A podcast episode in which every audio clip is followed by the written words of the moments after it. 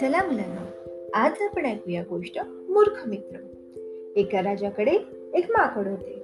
ते माकड राजाचे फार लाडके होते आणि त्या माकडाचे अतिशय प्रेम होते.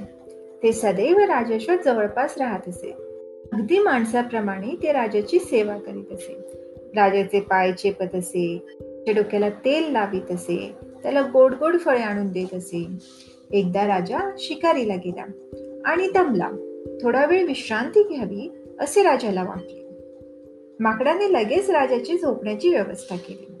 राजा माकडाला म्हणाला मित्रा मी जरा झोपतो पण तू अगदी सावध राहा. मला त्रास देण्यास कोणी आले तर त्याला आत येऊ देऊ नको. असे सांगून राजा झोपला.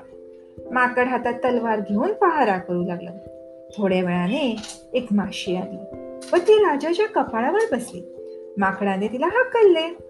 पण ती माशी पुन्हा पुन्हा तिथे येऊन बसू लागली.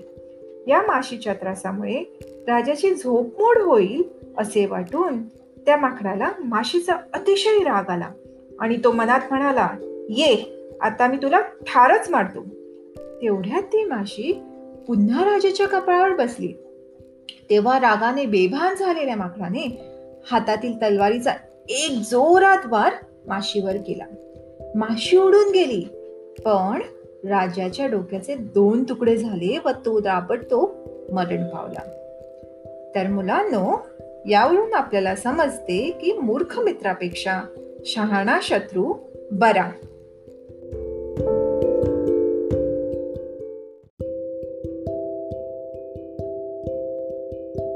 तर मुलांनो कशी वाटली आजची गोष्ट?